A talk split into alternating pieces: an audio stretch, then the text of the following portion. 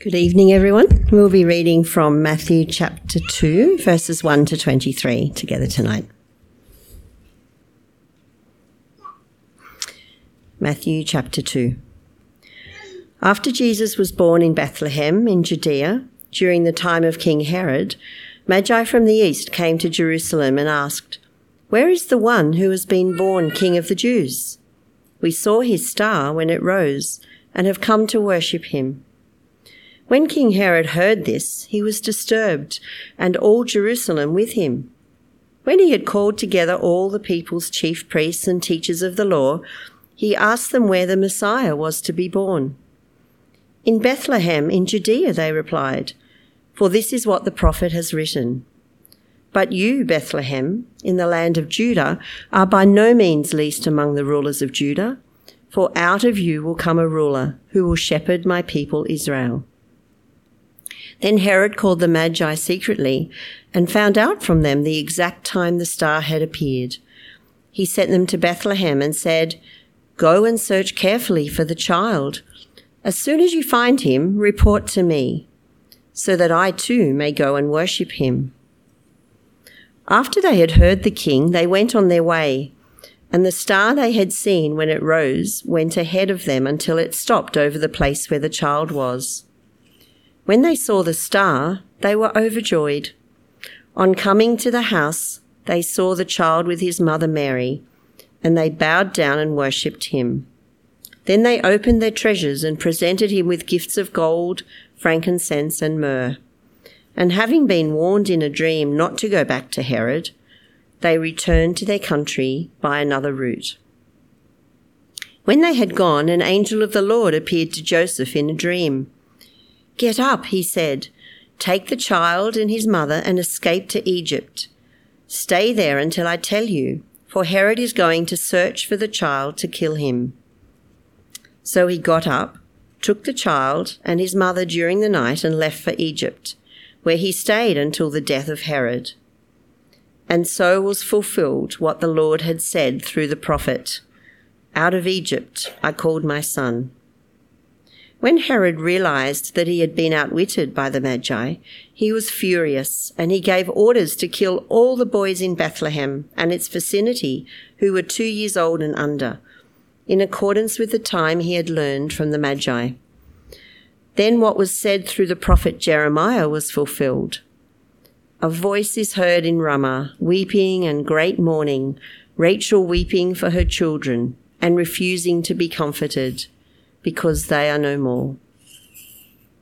After Herod died, an angel of the Lord appeared in a dream to Joseph in Egypt and said, Get up, take the child and his mother, and go to the land of Israel.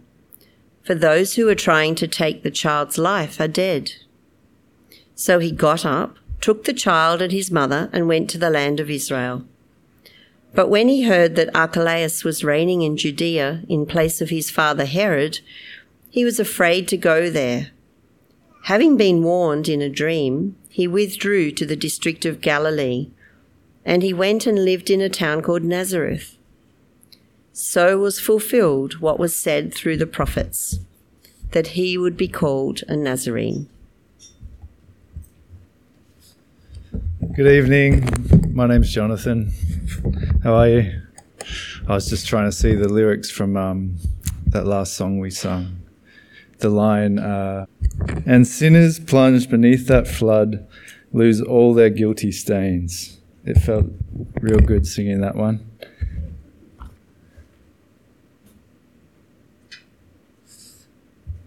Lose all their guilty stains, all of them. Uh, that actually uh, does have something to do with tonight's sermon.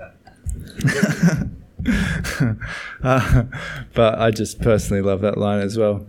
Um, Matthew chapter 2. Recently, uh, before I say anything, I'm going to pray. pray with me. Lord, you are what I want. You are what we want. That's why we've come here.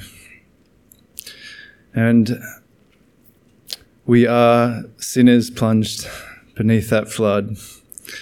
and all our guilty sins washed away. Lord, it is a pleasure to know you and a joy uh, beyond compare. And we ask that you bless us this evening as we meet together, as we sing, as we pray, as we look at your word and the things that have happened, most importantly, who you are. Bless us, Lord, according to your kindness, according to your generosity, according to your Son and the blood that he spilled on our behalf for your glory and our good. Amen. Uh, recently, I was uh, at a high school reunion, and it reminded me of the book of Matthew. I was, I was, uh, my high school was a bit rough. It was the kind of place where kids threw stu- um, chairs at teachers. Uh, teachers were known to throw punches at kids. They sometimes borrowed a cigarette. and I tell you that just because at my reunion, I found out that um, one of the wildest fellows was a Christian now. And they said it with, with mocking and I heard it with such delight. And one fellow I was talking to said, Well, you know, those kind of fellas need a crutch, don't they? Something, something to help them because of how terrible they are. And uh, I said, Would you really be angry or have a go at a man with a broken leg because he wears a crutch, because he uses a crutch? He said, Well, I guess not. but the hard part was then convincing him that he was the man with the broken leg. I did try. now, believe it or not, um, this familiar story, um, and that story about my high school reunion, hopefully um, you'll pick up the themes as we go through. Um, the book of Matthew is really controversial. And this story of the wise men, I'll also put to you, is controversial because there's those who should enter the kingdom of God. But we find out that they're not. There's those who shouldn't enter, yet they seem to be. There's insiders, there's outsiders, there's the proud, there's the humble, those who are near, and those who are far off. Our narrative encourages us that if you're one of those who are far off and you seek Christ, He's waiting for you. As we read elsewhere in the book of Matthew, it says, Ask and you shall receive. Seek and you will find. Knock and it will be opened. For everyone who asks receives, and the one who seeks finds, and to the one who knocks it will be opened. Our narrative is also a warning, a warning to those who know of Christ but don't know him. Some live near him and yet never seek him. Herod's title was King of the Jews. Jerusalem was the city of God. Nobody knew the scriptures like the religious leaders. But it says that they were disturbed at the news of a Messiah, their Messiah. And yet the Magi, these foreigners, were overjoyed. The main, sto- the main character of our story, however, is a child. A child whom wonderful words have been spoken of, whom wonderful words are spoken of. And our author Matthew draws our attention to it in verse 6. So let's start there this, mor- this evening and go back some 700 years before the birth of Christ to the preaching of Micah.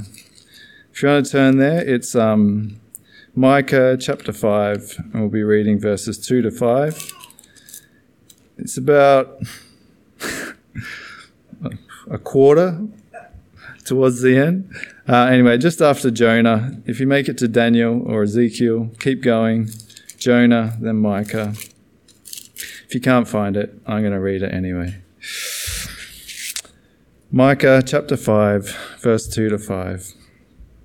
But you, Bethlehem, Ephrathah, though you are small among the clans of Judah, out of you will come for me one who will be ruler over Israel, whose origins are from of old, from ancient times. Therefore, Israel will be abandoned until the time when she who is in labor gives birth, and the rest of his brothers return to join the Israelites. He will stand and shepherd his flock in the strength of the Lord, in the majesty of the name of the Lord his God and they will live securely, for then his greatness will reach the ends of the earth, and he will be their peace. When your eyes are opened and you're willing to hear, the Bible speaks of extraordinary things, wonderful things, hope filled things, joyous things. Like a God who hasn't forgotten about his people and promises not to leave them abandoned.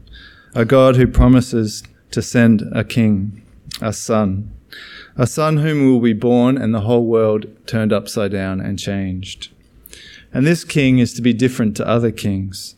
He won't be of an important family, not born to nobility, no uh, grandeur about his birth, not born in a palace, but from humble beginnings, from a small clan, born in a small town, a lowly birth amidst a sad and lonely time. And people are, when people are beginning to lose hope, hope comes.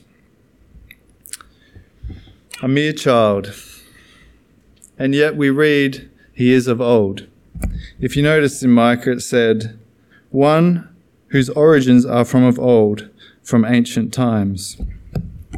And this is an extraordinary thing. The prophet is saying someone who already was will be new.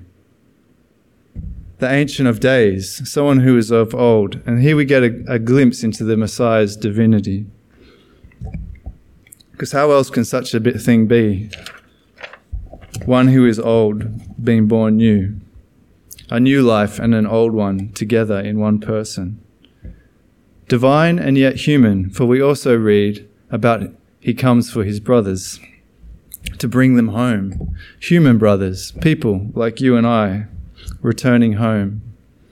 The king of Israel's were often referred to as shepherds, and so this king is to be for his people, a shepherd to his flock, a king who cares, who will reign in strength and in the name of the Lord, and yet one who will seek out the lost, put them on his shoulder, and carry them home. Here we have a king, strong and righteous, and yet humble, and a shepherd. A shepherd, it seems, that King David knew already. For we famously read in Psalm 23 The Lord is my shepherd, I shall not want. A shepherd from of old, from ancient days, a shepherd who has been Israel's shepherd already, and yet now, we're told, will take on flesh. His greatness and renown will, will spread throughout the whole earth. And because he reigns, because he rules, because of his birth, because of his righteousness, his people will dwell securely and in safety. And then perhaps my favorite line it says, And he will be our peace. Not that he will give peace, but that he will be our peace. And it's a different thing. Because if I tell you that my wife brings me joy, you think about the things that she does that bring joy. But if I say my wife is my joy, you realize that actually I delight in her and not just the things that she does for me. So it is with this king. His deeds are wonderful, yet it is who he is that is truly wonderful and awe inspiring because what he does and his deeds come from who he is. The King of Israel gives peace to his people by giving himself to his people. And his people will delight in him, not just for what they get, but because of who he is. He is. For our deeds reveal who we are, don't they? As the man does, so the man is. And this one that Micah preaches of is truly awe inspiring. I start with Jesus and the prophecy because he's the king. He's the reason we put the star on the tree. He's the Ancient of Days, the brother of men, the King of Israel. And his radiant light does something to the hearts of men, it reveals them. God's light in Christ reveals what we're really about what we're really like. And it doesn't always go as expected. So let's now look at those who are far off. The birth of Jesus is remarkable in a lot of ways a virgin birth, prophecy, angels, laid in a manger. But it's also incredible in regards to who comes to visit. Because we might expect to read, And when the news of the Messiah hit Jerusalem, they, there was a parade, there was a celebration, there was fanfare. The whole city rejoiced with, their, with the birth of their Messiah and news of their Messiah. But we don't read anything like that. As far as we know, the first to come are some shepherds from a field, the first to visit Israel's Messiah. And now, sometime later, Magi.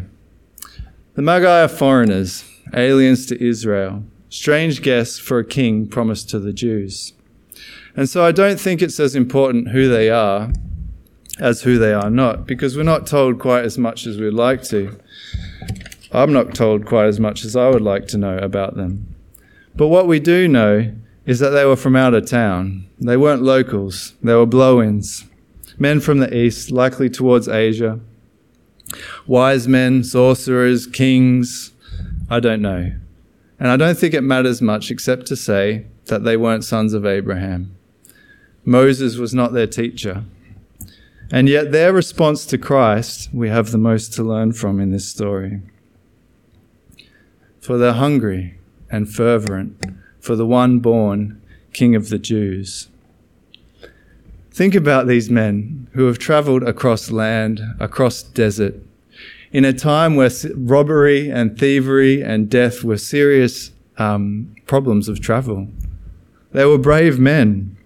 They braved heat and hunger, storms and wind and rain.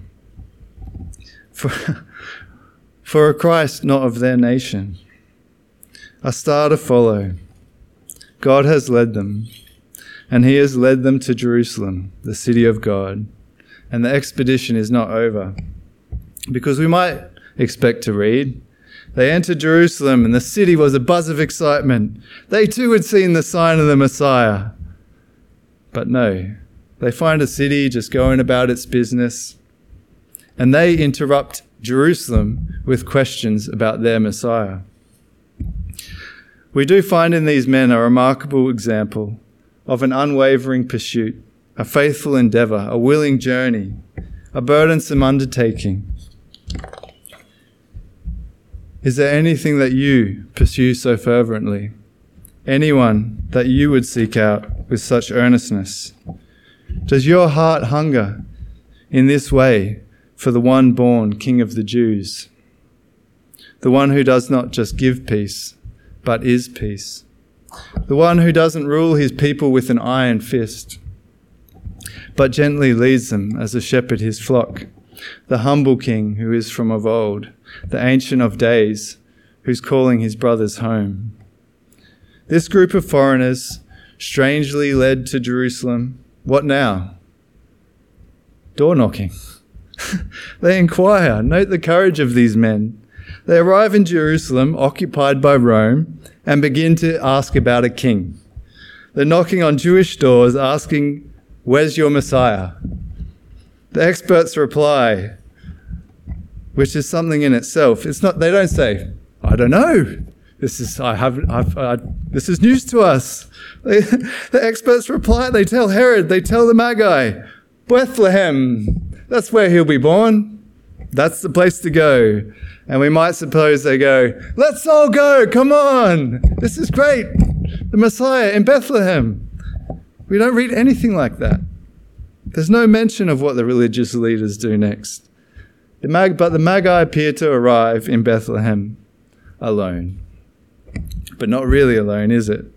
For the stars returned and stopped over a house, and what no man could show them, God has. There's no way they could have found the Messiah on their own. God has led them. And they're overjoyed about it. Did you notice that? Overjoyed. These men are overjoyed. These foreigners from out of town who have seen a sign, been led to a house, now full of joy. And isn't it so for all who seek Christ and then find him? Hope deferred makes the heart sick, but a desire fulfilled is a tree of life. I think sometimes we don't really know what we're looking for until we find it. Am I right? I'm sure it is so with many of us when we came to Christ. we knew things were not right, but we didn't know how they could be righted. We felt the sufferings and the groanings and the burden of our sins, but we didn't know how they could be remedied. We felt the anguish of injustice. We knew things were wrong, but we didn't know what could be done for peace. But oh, to find yourself at home with Jesus, the one who can fix what is broken, give us rest from our burdens, bring justice to the nations, and cool the fires of our heart with his peace. So I reflect sometimes on the, the time I became a Christian and I didn't even necessarily fully understand what was happening to me. But I reflect now and I understand more. The Magi are no place extraordinary. A child so young, he still held in his mother's arms. And picture this strong men, perhaps kings, they go to their knees, and from their lips come praise, and from their hands come costly gifts. I don't know about you, but I find this scene so bizarrely beautiful. I imagine a homely dressed young woman holding her baby warmly by the glow of a candle, a knock on the door and a cold wind, and these men standing there, dark and foreboding. And yet, there's something different about them. Something different about their faces, something different about their arrival with heart filled with the Holy Spirit, everything seems to be happening the way that it ought to. And they bow themselves, and we ask ourselves, are these really the ones we expect to come and humble themselves before Jesus? I don't think so. And yet here they are on their knees worshipping him. Him who is of old, him whose name will be great throughout all the earth, who will restore his brothers one to the other, and them all to himself, him who will rule with strength and kindness and be peace to his people. And the evening passes, and the Magi sleep, and God warns them in a dream, and they return home by another route. Now we turn to those who are near. And I want to read a parable to you. A parable from that Jesus tells um, later in the book of Matthew. Matthew 21, 28 to 32. Jesus says, What do you think? There was a man who had two sons. He went to the first and said, Son, go and work today in the vineyard. He said, Fat chance. But later he changed his mind and he went. Then the father went to the other son and said the same thing. And he answered, Yes, sir. But he didn't go. Which of the two did what his father wanted? The first, they answered. And Jesus said to them, I tell you the truth. The tax collectors and the prostitutes are entering the kingdom of God ahead of you. For John came to show you the way of righteousness, and you did not believe him. But the tax collectors and the prostitutes did. And even after you saw this, you did not repent and believe in him. Sometimes, in order to understand one man's behavior, it helps to compare it to another. We have considered the Magi. Now let's consider Herod. Now, Herod was not a Jew by birth, but he did everything he could to be, con- to be seen as one and to establish his title as King of the Jews. He rebuilt the Jewish temple. He married a Jewish princess he murdered every, every, every rival he had, including his brother in law and his own two sons. He bought, he sold, he swindled, he stole, he lied, he thieved. And Rome supported him and gave him a throne. Just what he wanted. His subjects, the Jews, were free to worship in the temple, free to practice their religion, free to study their scriptures. So, when foreign men turn up in, in town in search of the king of the Jews, the Jewish king, the Jewish people, and this city we read, how do they respond? They're troubled. They're troubled with the news. Herod is, of course, troubled because in his mind he is the king of the Jews. Someone's turned up who might rob him of all he's worked for. But the Jews, what troubles them? And we're not really told. But I'd like to suggest that a rival king will disturb the peace ruffle feathers, disrupt well established hierarchies. That's what a change in leadership does. And in fact, a few years prior, an army had sieged Jerusalem, won the battle, put their own king on a, on a throne in Jerusalem. Herod did the runner, went to Rome, said, Help me, got a bigger army, came back, slaughtered everybody who he need to, needed to, who didn't support him, and got back his throne. So, news of a Messiah. It's likely, mean, likely means conflict, likely means fighting, likely means bloodshed. The chief priests, teachers of the law are brought in, the experts, to know where this king was prophesied to be born. They answer the question. But like I said, doesn't sound like anyone in search of him. Herod inquires again, secretly, of the wise men. Why secretly? I don't know. But it's hard to reach any other conclusion than that he wanted to appear one way, whilst secretly he intended to harm the child. It isn't, isn't it? Because, and isn't it so often that what we do in secret reveals the most about us, what we're really about. Herod pretends interest, though his intent is evil. He presents himself as an upright man, whilst he plots murder in his heart. He'd rather no Messiah, for that's how he can keep all that he has worked so hard for. Herod, the religious leaders, the Jewish people, are disturbed at the arrival of their own Messiah. Fear has gripped them, and what they will lose means more to them than the one who has arrived. When a heart is set on worldly treasures, there's rarely room for heavenly ones.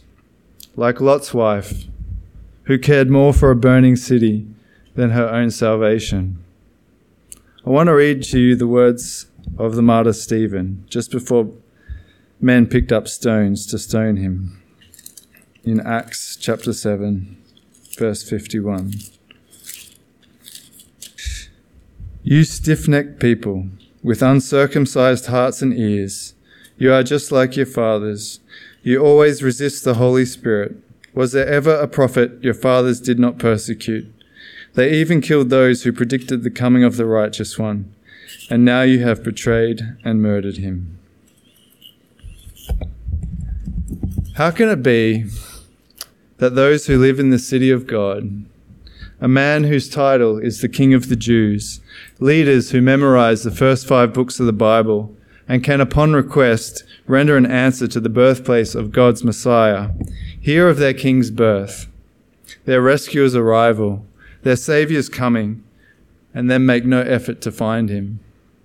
How can men who pray and tithe and seek to honor God be in terror about a king whose name is Wonderful Counselor, Almighty God, Prince of Peace. The rest of Scripture and indeed history shows us because of jealousy, because of worldliness, the love of money, the love of power, and because the approval of men meant more to them than the approval of God. And so we have Herod, Jerusalem, and its religious leaders who know of the Christ, the one born King of the Jews, and yet have no interest in him. Not really. They're too interested in themselves. They jostle for positions of influence, mark their territory, grow in wealth and power, and meanwhile, the Messiah is born in their backyard and they don't even go to look for him. Though we should not judge Jesus' value based upon their assessment of him. For remember, men came from afar, and to them we should look for their journey was not in vain. It was actually divinely led, and when they arrived, it was all they hoped for.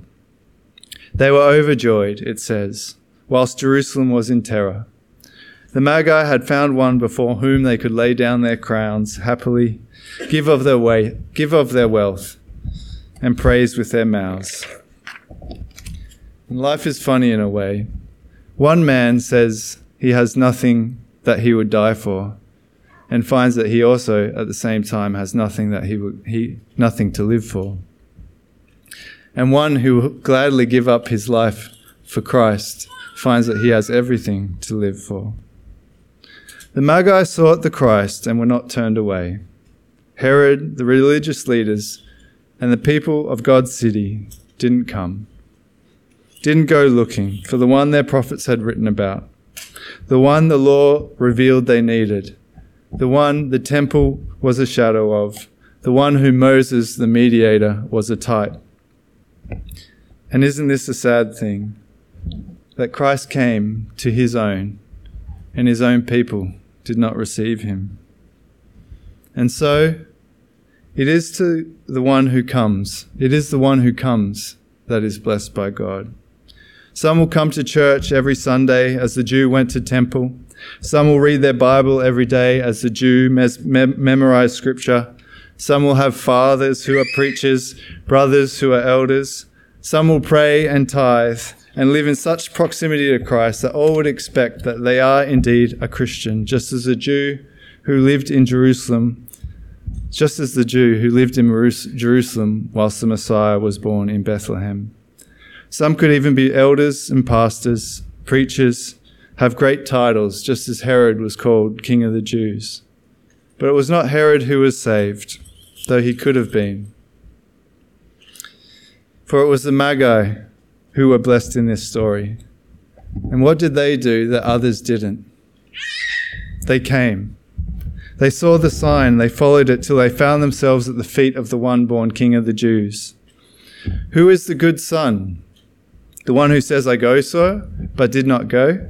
No, we read in Matthew 21 that it is the one who answered, I will not, but afterward changed his mind and went. It's the one who goes. Have you heard of the Christ, the one born King of the Jews? Have you heard extraordinary things about him? Will you come? Will you humble yourself before him? Will you lay your gifts at his feet? Will you worship him? I remember the day that I did. It was because he led me there. I had no gifts to give him, but a wretched heart. And he took it and he filled it with peace and joy. And so to finish, in encouragement. For those who are far off, weren't the Magi further? From a distant land we read they came. But him whom they sought, they found, and he didn't send them away. You yourself could not be more of a stranger to Christ than they were. And yet, when they found themselves at his home, they were filled with joy. And a warning for those who are near, week in and week out. You hear of him, read of him, drink his cup, and eat his flesh. You appear to all to be one type of person, but inwardly you are something else altogether. Who are you in the dead of night? When you stand to lose all you have worked for. I entreat you to act wisely and make sure that you are Christ. I want to finish with a reading from Matthew 8, verse 11 to 12.